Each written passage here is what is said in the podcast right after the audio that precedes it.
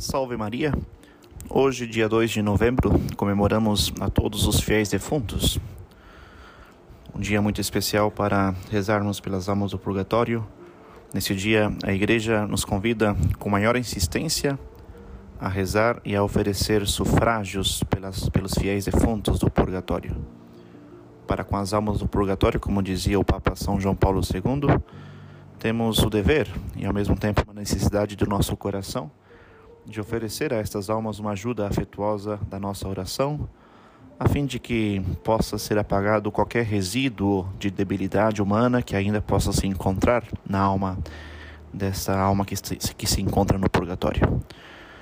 Como sabemos, no céu, para entrar é necessário estar totalmente puro. A alma, infelizmente, que, que contém ainda certos resíduos de pecados veniais ou, ou máculas de pecados cometidos na vida, é necessário se purificar para justamente entrar neste lugar puro que é os céus. Portanto, se não expiou na terra essas debilidades humanas, como pecados veniais, algumas imperfeições ou certas inclinações para o pecado, inclusive algumas dívidas deixadas pelo, pelo, pelos pecados passados, se nós ainda não reparamos aqui neste mundo, é o, o purgatório justamente essa oportunidade que Deus concede a nossas almas para nos, purificar e assim entrarmos no reino dos céus. Sabemos então que uma alma que se encontra no, no purgatório já tem a salvação assegurada, somente é necessário passar um tempo no purgatório para justamente suavizar essas dores, essas, esses, essas, esses resíduos de pecado e assim entrar no, nos céus.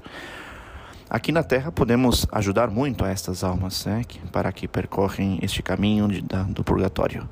Sem dúvida, devemos oferecer muitas orações, de modo especial hoje, e como as Santas Missas também, que podemos colocar as intenções dos nossos entes queridos, as nossas orações diárias e também as indulgências né, de hoje, de modo especial.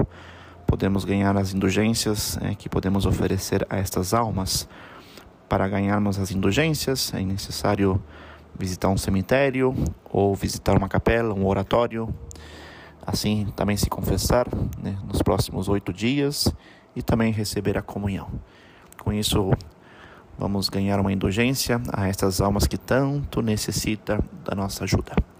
Então, vamos fazer um propósito sempre de, é, de que nossa vida seja um constante ajudar né, a estas almas que tão, tanto necessitam do nosso, nosso, nosso auxílio aqui da terra. Louvado seja nosso Senhor Jesus Cristo, para sempre seja louvado.